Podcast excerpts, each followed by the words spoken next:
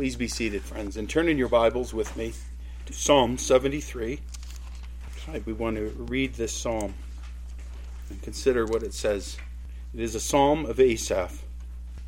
Surely God is good to Israel, to those who are pure in heart. But as for me, my feet came close to stumbling, my steps had almost slipped. For I was envious of the arrogant, as I saw the prosperity of the wicked. For there are no pains in their death, and their body is fat. They are not in trouble as other men, nor are they plagued like mankind. Therefore pride is their necklace, the garment of violence covers them. Their eye bulges from fatness, the imaginations of their heart run riot. They mock and wickedly speak of oppression. They speak from on high. They have set their mouth against the heavens, and their tongues parade, their tongue parades through the earth. Therefore his people return to this place, and waters of abundance are drunk by them. They say, "How does God know? And is there knowledge with the Most High?" Behold, these are the wicked, and always at ease. They have increased in wealth. Surely in vain I have kept my heart pure, and washed my hands in innocence. For I have been stricken all day long, and chastened every morning. If I had said, "I will speak thus," behold, I would have betrayed the generation of your children. When I pondered to understand this, it was troublesome in my sight, until I came into the sanctuary of God. Then I perceived their end. Surely you have set them in slippery places. You cast them down to destruction. How they are destroyed in a moment. They are utterly swept away by sudden terrors. Like a dream when one awakes, O Lord, when aroused, you will despise their form. When my heart was embittered and I was pierced within, then I was senseless and ignorant. I was like a beast before you. Nevertheless, I am continually with you. You have taken hold of my right hand. With your counsel you will guide me, and afterward receive me to glory. Whom have I in heaven but you? And beside you I desire nothing on earth. My flesh and my heart may fail, but God is the strength of my heart and my portion forever. For behold, those who are far from you will perish. You have destroyed all those who are unfaithful to you. But as for me, the nearness of God is my good. I have made the Lord God my refuge, that I may tell of all your works. This is the Lord's word. Would you bow with me? Again, O Lord, uh, what a tremendous blessing to be able to read your word and to hear um, the thoughts of this uh, psalmist, to read of his wranglings, his struggles, and to know, Lord, that by your divine providence you guided his pen, that he should write these words, that these would be instructive and also encouraging to us in the very days in which we find ourselves. Well, Father, we pray your blessing would be upon now your servant and upon these your people, both in this place and who may be joining us from afar. We ask, O Lord, that your blessing will be upon your word, that it will accomplish uh, what you have designed for it to accomplish, and that you will use it, Father, to strengthen and encourage your people uh, until that day when you will return to bring us home. We give, our, give you ourselves, and now this time, in Jesus' name, amen. Um, I mentioned this morning in Sunday school that uh, the annual conference of the World Economic Forum is just hours away from starting in Davos, Switzerland. Um, a large conference, a large meeting, twenty-seven hundred leaders, one hundred thirty countries represented, and fifty-two heads of state and government will be flying in on their private jets, boating, um, I suppose, to Italy somewhere in order to drive over the border into Switzerland. Um, men and women who will gather, who will uh, proceed to tell us um, how we're destroying the earth with our ovens, and telling us that we should really convert to electric vehicles, and who will tell us that um, our gas stoves are bad for us. These elite men and women will go. They have no pains. They seem to have all the money in the world. They sit on their big fat yachts and they bask in the sun, while the rest of us work to try to make sure our insurance premiums are paid and that our basements don't flood when the snow melts. We have before us a timeless psalm. I love, absolutely love this psalm. I've preached on it several times over the year. It's a psalm that I find ministers to me greatly, and I find that it's important because I, like Asaph, become tied in knots when I consider, and after what we heard last night with uh, the representative who came and spoke, and she speaks about, she spoke about all these elites and all the things that they do. How is it that a politician can go in uh, to government relatively poor and come out being rich as Croesus? Yeah, I don't understand it. And it just seems terribly wrong. And you see these injustices and you just become embittered in your heart. You become angry and say, this is not just. It's not just. This psalm deals with this type of situation. And these are the situations we are faced with. Have you ever questioned to yourself, why bother living like a Christian? What is the point of striving to be faithful? Why walk the upright life? Why strive to be moral? Why strive to be pure? Why be honest? Why be a man or a woman of integrity? Why bother serving the Lord at school, at work, or in the midst of my relationships? Have you ever asked yourself this? What good does it do? I've asked myself that a thousand times. How can it be that you try to play fair and the people who cheat just cheat?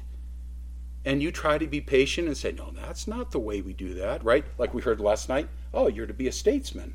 You be a statesman. You convince them that this is the way you should do it. And of course, they will all come.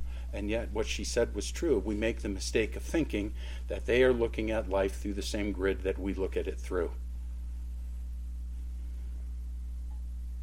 The faithless, the dishonest, the immoral, the person who cheats, who blasphemes the Lord's name, who is lewd and belittles sacred things, he lives well and he lives long. Cheaters always prosper. That's the message that we, we, we hear in our heads. When we look at the evil man and how good he has it, uh, the payout bribes, he gets what he wants. The Christian is bound by commandments and ends up having more difficulty. You see the inequity, and you want to scream like a child, not fair. Satan assails us at these times, and we can hear him whisper and say, has God really said? Has he really said? Is there any justice? Is there any equity? Here, Psalm seventy-three, uh, again, uh, a psalm of Asaph, founder of one of the temple choirs. He records his struggle with envying the wicked and their prosperity. And he records the remedy for such a struggle, which is not very different from what we looked at this morning. The remedy is turn your eyes upon Jesus. It's really, it's it's such an important message for us to keep in mind as we watch the news and as we hear these things. By gazing upon the glory of God, it puts such struggles with the world into a proper perspective. Any struggle, really. Here, Asaph spoke hundreds of years before the time of our Lord's appearance. And he spoke looking at types and, and shadows, at symbols. And today we see an even brighter, more glorious image of God in the person and work of our Lord Jesus, which is the remedy our covetous hearts need in order to make us see that surely God is good to Israel, to those who are pure in heart. What we do need to recognize, first of all, is in regard to the wicked. Know that what you see and that what you experience is not what will be. I think that's the main thing you should remember here, is know that what you see and what you experience, what we hear, when all of the pundits, all the conservative pundits point out all the hypocrisies that we're going to see flying into Davos. Uh, we watch the news clips. Just remember that what you see and what you experience is not what will be. Listen again to verses one through sixteen. Surely God is good to Israel, to those who are pure in heart. This is the conclusion of what of everything that goes on. He starts with this, but, he says, but as for me, my feet came close to stumbling, my steps had almost slipped, for I was envious of the arrogant as I saw the prosperity of the wicked, for there are no pains in their death, and their body is fat. They are not in trouble as other men, nor are they plagued like mankind. Therefore pride is their necklace, the garment of violence covers them, their eye bulges from fatness, the imaginations of their heart run riot. They mock and wickedly speak of oppression. They speak from on high. They have set their mouth against the heavens, and their tongue parades through the earth. Therefore his people return to this place, and waters of abundance are drunk by them. They say, how does God know? And is there knowledge with the Most High?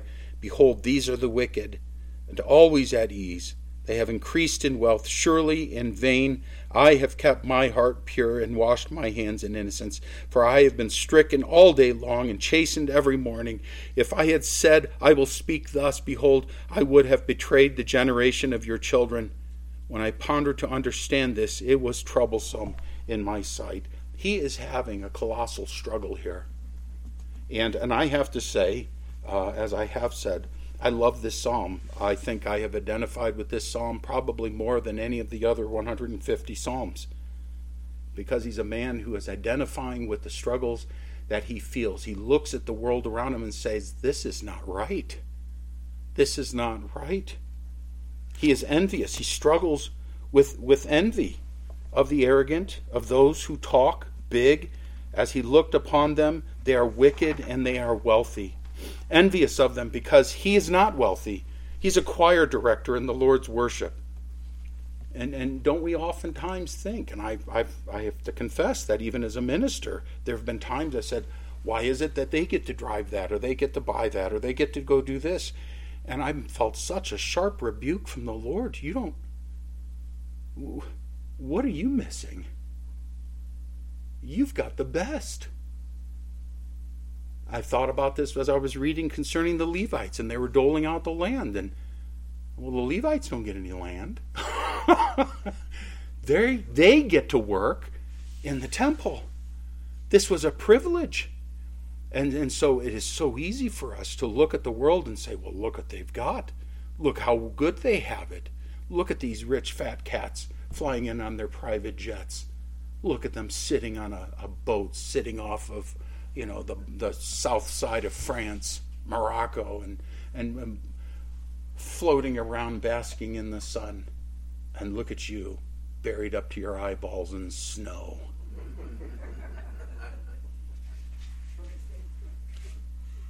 It is so easy for us to become envious.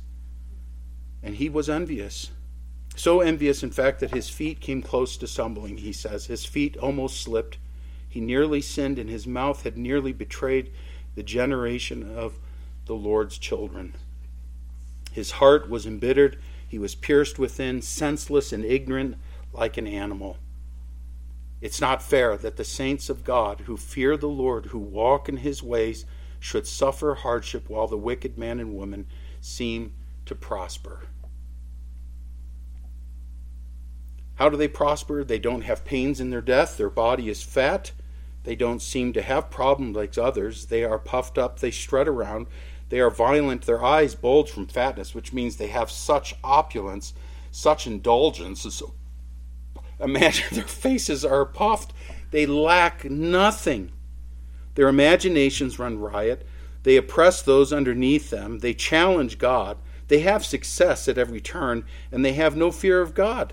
How does God know? And is there knowledge with the Most High? Listen to his observations of the wicked and tell me, have you ever thought this way? I think this way every time I hear about one of these annual conferences of the World Economic Forum. I think, who are these guys? Where do they get off saying the things that they say? How come they can be so evil? And people just drink in what they say as if they were gods themselves. It's infuriating, but you see how how appropriate and how applicable the Word of God is to us. And what a blessing that the Lord had Asaph write this psalm. He says, behold, these are the wicked, and always at ease, they have increased in wealth. And Asaph laments the vanity of obedience. Listen to verses thirteen and fourteen. He says, surely in vain I have kept my heart pure and washed my hands in innocence, for I have been stricken all day long and chastened every morning. As he considered how the wicked live and how they live in prosperity, this was his conclusion. Surely in vain I have kept my heart pure. What's the point of all of this? This is the way it goes so often. We throw up our arms and say, I quit. What's the use of even trying to be wholehearted in devotion to the Lord? There is no benefit to be found. And this is where Satan wants us. That's where he wants us to stop. To, to see and hear about what the wicked are doing, how our politicians going into the government and, and living fat off our dime and taxing us. And then we say, there's no justice. It was interesting last night. We had, um, I was talking to the lady who presented.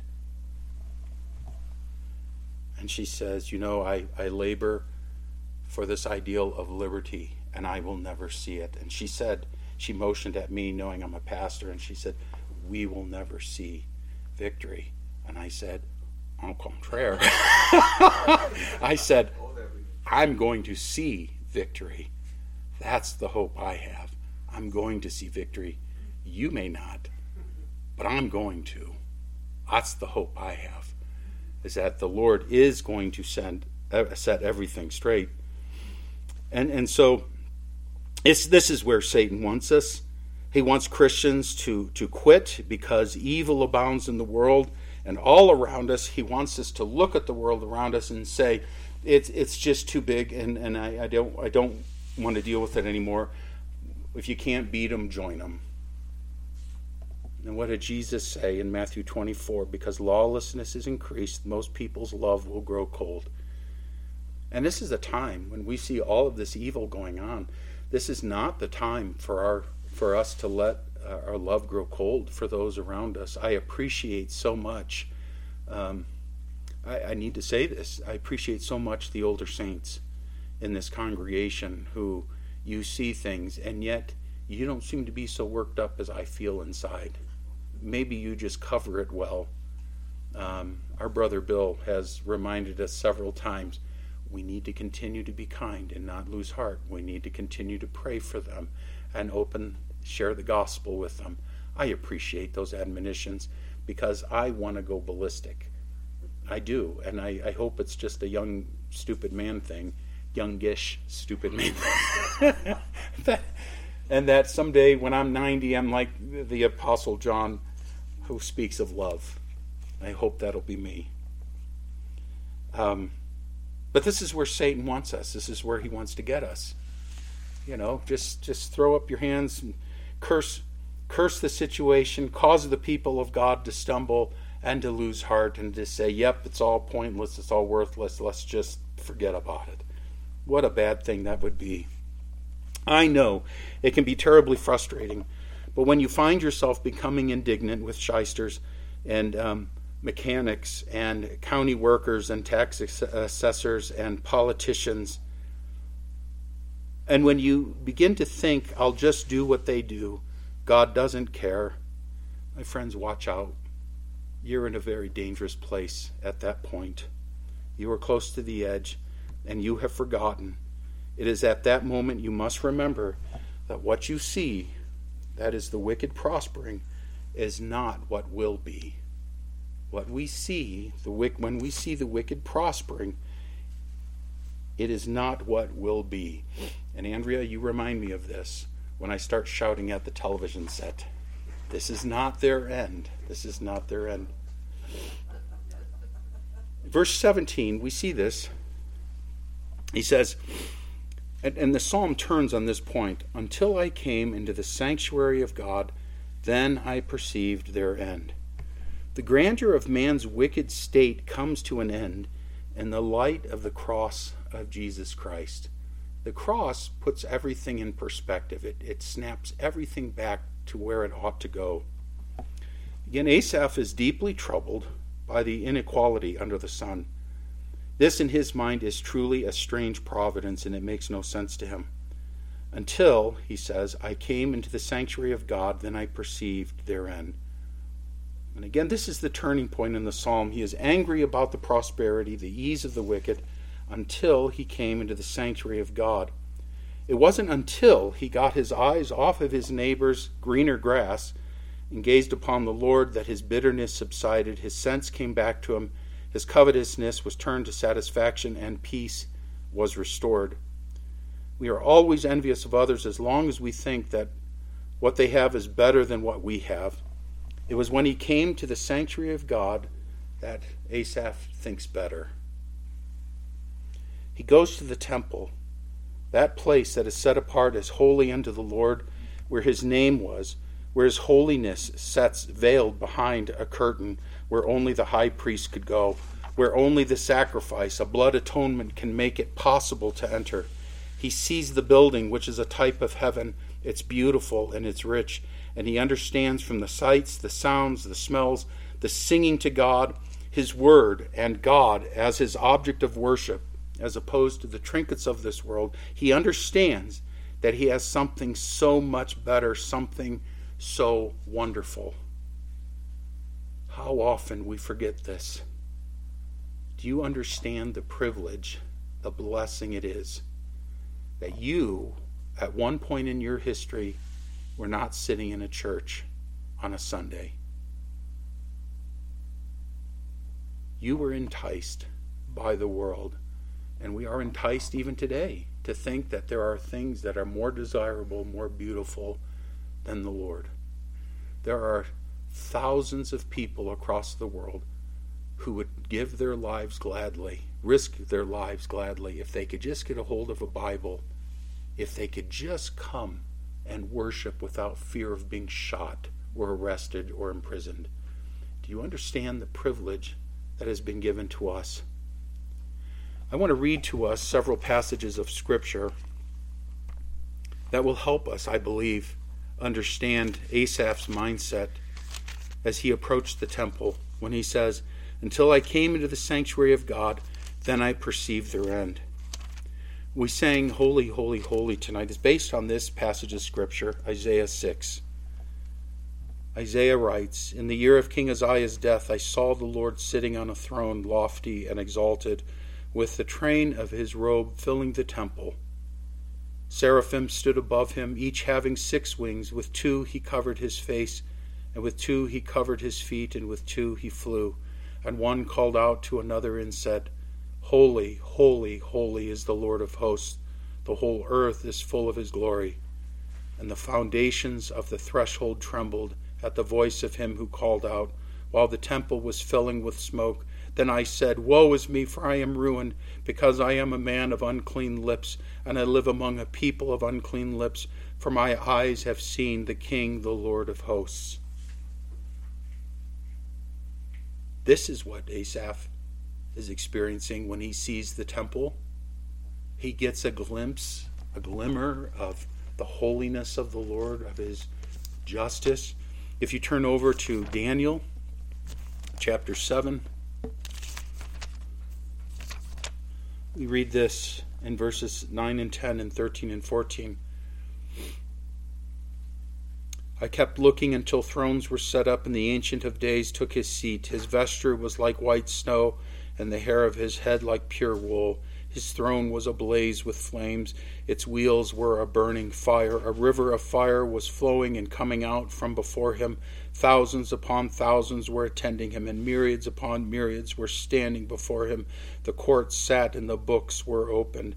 And then he says in verse thirteen, "I kept looking in the night visions, and behold, with the clouds of heaven, one like a son of man was coming. And he came up to the Ancient of Days and was presented before him. And to him was given dominion, glory, and a kingdom, that all the peoples, nations, and men of every language might serve him. His dominion is an everlasting dominion which will not pass away, and his kingdom is one which will not be destroyed." And then back to Isaiah chapter fifty-five, we read this in one through seven. "Ho, everyone who thirsts, come to the waters. And you who have no money, come buy and eat. Come, buy wine and milk without money and without cost. Why do you spend money for what is not bread, and your wages for what does not satisfy? Listen carefully to me and eat what is good, and delight yourself in abundance. Incline your ear and come to me. Listen, that you may live, and I will make an everlasting covenant with you, according to the faithful mercy shown to David. Behold, I have made him a witness to the peoples, a leader and commander for the peoples. Behold, you will call a nation you do not know, and a nation which knows you not will run to you because of the Lord your God, even the Holy One of Israel, for he has glorified you. Seek the Lord while he may be found. Call upon him while he is near. Let the wicked forsake his way, and the unrighteous man his thoughts, and let him return to the Lord, and he will have compassion on him, and to our God, for he will abundantly pardon. We see, we see his might, we see the Lord's holiness, we see and read of his sovereignty, and we see in the scriptures also his mercy. This holy and righteous God, who the sight of him would terrify, would cause the people of God to tremble. And then we see his mercy, making provision for the nations to come into the temple to pray. My friends, they had, Asaph had only types, things which pointed the faithful heart to the day that the Messiah would come and set everything straight. But we know this Messiah. We know him, of whom Isaiah wrote, that his name is a wonderful counselor, mighty God, eternal Father, and Prince of Peace. We know this one whose name is Emmanuel, God with us, whose name is Jesus, who saves his people from their sins. We see his glory displayed at the cross. We see his holiness. We see that sin had to be punished, and he punished his sin. We see his mercy in the fact that he punished his son instead of us, that he died in our place. We see his might in that he was declared the Son of God with power by the resurrection from the dead. Coming to worship God and seeing all that he has done for us.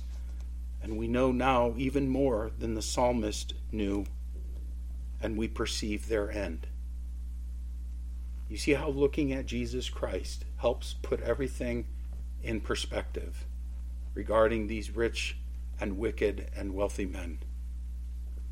These cats who say, we know better, and you will do this, and we will not submit to the Almighty.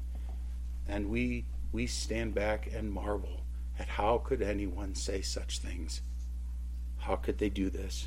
We perceive their end. That is, God's holiness, his infinite being, his mercy show that the wicked in their grandeur will come to a sudden and furious end. Their wickedness will be judged. They will not get away with it forever. They will not. And so again, listen now to eighteen through twenty, where he says, surely you set them in slippery places.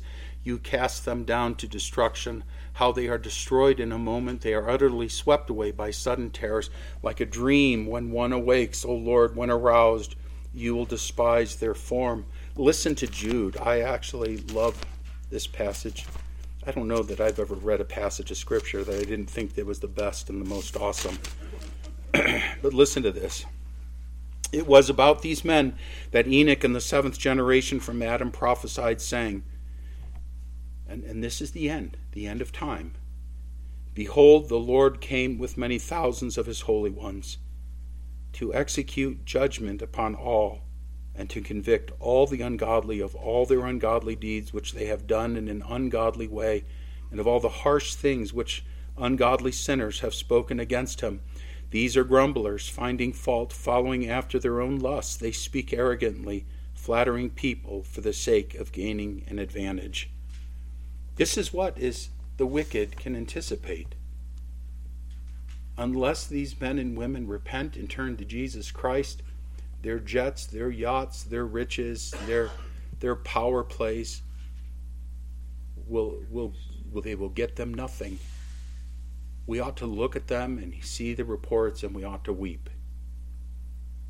We ought to weep because a day is coming. This is what will become of those who don't fear the Lord and flee to Christ. They will be judged for their sin and thrown into hell, which will never be satisfied. My friends, if we fail to come back to the cross, if we fail to come back to Christ, we most certainly will spiral, spiral downward into futility and hurt one another in the process. And, and you know, I don't think it's a flippant thing, though I suppose we could say it in a flippant manner, but that when we hear of the wicked, that we would remind each other, well, yes, but that's not the rest of the story. The end of the story is, unless they repent, they will not. They will not go further.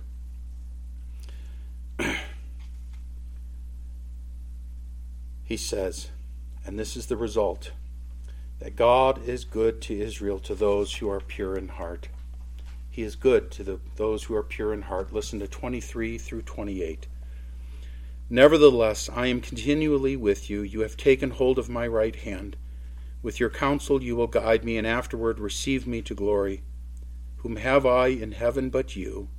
And besides you I desire nothing on earth. My flesh and my heart may fail, but God is the strength of my heart and my portion forever. For behold, those who are far from you will perish.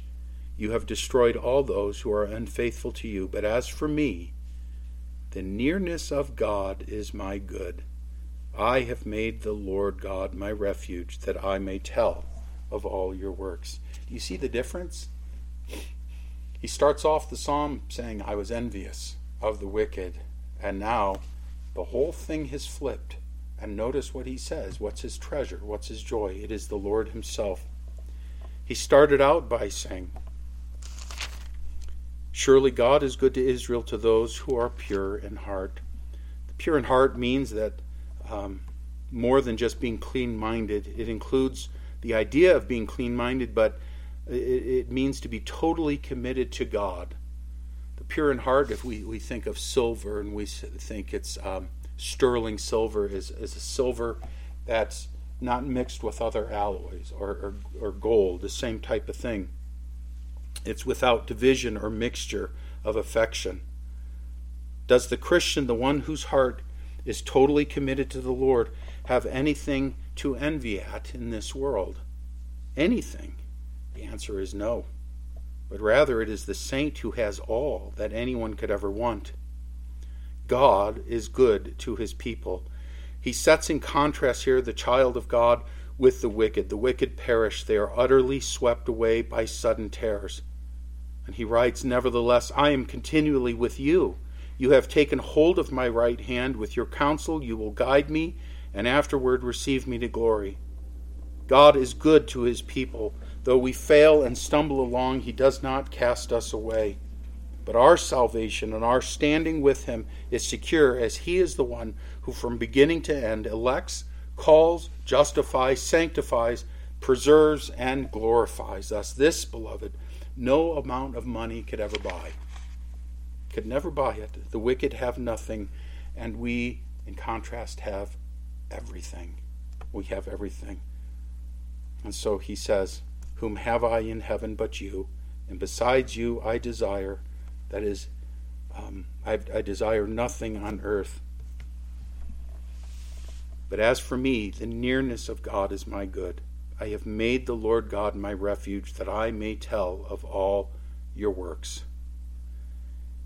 Is it worth being a Christian? It is absolutely worth being a Christian. Is there a point to walking in obedience? Absolutely. Is it a worthless endeavor? Not at all. And you will fight the world. You will be in constant conflict with the world. The wickedness is here until the Lord Jesus comes and puts a final end to it. My encouragement is, is that when we see these things taking place, and we hear of all the politicians, and I know we have a congregation full of people who are very concerned about these things, as am I, this is important to remember, and not to allow ourselves to become embittered and to grow cold. In light of these things, keep to the course. Don't become jaded and cynical by the evil you see in the world, but rather, as we encourage you this morning, look to Jesus Christ and see that God is good to his people, to those who are pure in heart. Let's pray. Our Father, we thank you so much for this day. We thank you for your word, and for this, this word that you breathed, that you gave to us for our encouragement. We thank you, Father, that the things we experience as we watch the news and we read of politics, and we've had a lot of it uh, this time. We ask, Father, that you would guard our hearts from becoming embittered, and that we would remember the Lord Jesus, that we will remember your holiness, that we will remember also your mercy, your mercy to us. And we pray that we would seek, Father, that you would become be merciful to those who are wicked, like we once were trapped in our sins. We pray, Father, that you would help us to remember that what we see today will, will not always be, but a day is coming when you will set all matters right. I pray, Father, for my brothers and sisters here. I pray for our brothers and sisters across this nation and across this globe, asking, Lord, that we would see that your nearness is what is our good, and that we have a, a, a treasure in the Lord Jesus that cannot have a value fixed to it. Um, we pray that we would not envy the wicked, because we know that their day is coming. We pray that we would rejoice Um, in Christ, our salvation. I do ask that you would encourage our hearts tonight, and we pray that you would keep us safe as we travel to our homes. We pray that we will rest well, knowing, Lord, that you hold us firmly in your hands. And I do pray all of this now in Jesus' name. Amen.